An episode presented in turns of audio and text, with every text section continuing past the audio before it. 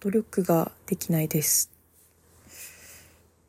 なんか、ずっと努力ができないっていう状態が、もう、ずっと続いてて、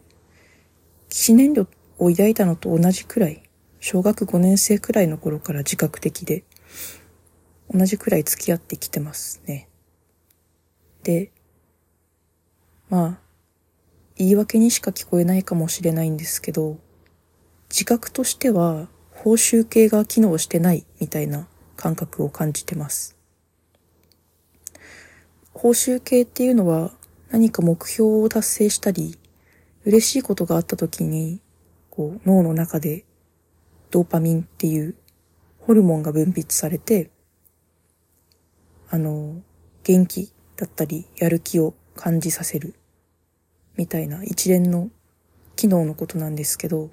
要するにモチベーションを持つための脳の機能ですよね。これがあんまりうまく動いてないような気がしてて、長期的な目標を持つとか、なんか短期的にでも、まずなんか終わらせなければいけないことに手をつけるみたいなことが全然できないなっていう感じです。なんかこれが直接その抑うつによってドーパミンが放出されづらくなってるとか、受容しづらくなってるみたいな直接的な理由なのか、まあその抑うつがひどい時に努力ができなくなって、その努力のできなさが続いたことで学習性無気力に陥ってしまったとか間接的な理由なのかはわかんないんですけど、なんか本当にずっと続いてて、でもそれなりにでも人生って続くじゃないですか。あの、本当に私、勉強とかもそんなに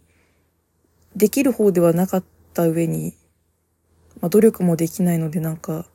宿題とかも終わらせるのが、あの、やっとで、あの、家帰ったらすぐなんか疲れて寝ちゃって、10時くらいにようやく起きて、宿題に手をつけて、なんか全然終わらなくて、朝の4時とかまでかかって、あの、謎の通販番組を見ながら、ああ、今日も全然寝れな、寝れないけど学校行かなきゃいけないみたいな状態で、シャワー浴びて学校行くみたいなことをやってましたね。あの、まあ、時間はかかってるんですけど、頭に何か入ってるわけじゃないので、努力ができてる状態ではないんですよね。で、それでも、高校受験とかあったり、大学受験とかあったりして、まあなんとか乗り越えてやってきたんですけど、その自分の努力のできなさを自覚してるので、なんか全部運なんじゃないかとか、勘違いなんじゃないかみたいなのがあります。その、その今例に挙げた高校とか大学なんてなんか、なんかの間違いで私の受験番号が書いてあるだけで、なんか行ってみたら、あれあなたのはずじゃなかったって言われるんじゃないかって、ずっと怯えてましたね。じゃ、全然なんか、一年の初めとかじゃなくて、あの、何年いても、あの、ここは私がいるべき場所じゃないんじゃないかみたいな怯えがありました。なんかそれも辛かったですね。で、なんかその感覚が社会に出てからも続いてて、会社ってやっぱり面接とかあって、エントリーシートとかも、あの、見てもらってるので、一応選んでもらって入る形じゃないですか。でもなんか、なんて言うんでしょうね。事実しかは書いてはいないんですけど、まあ、事実をよく書いているというか。なので、あの、良くないことは書いてないじゃないですか。例えば、わざわざあの、まあ、その時はまだ診断されてなかったので、病気の、あれ、あの、診断があるとは書かないんですけど、死にたいと思っているなんてことわざわざ書かないじゃないですか。でもそれを隠して、あの、就職したことでなんか、なんか自分は詐欺師なんじゃないかみたいな 気持ちがちょっと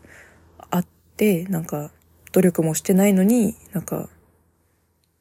なんか努力してる人たちがいる場所に紛れ込んでしまったみたいな感覚がありましたね。あの、この努力できなさが本当に厄介で、うつ状態から抜け出すために朝散歩とかした方がいいとか、あるじゃないですか。あの、習慣を大切に生きた方がいい、みたいな。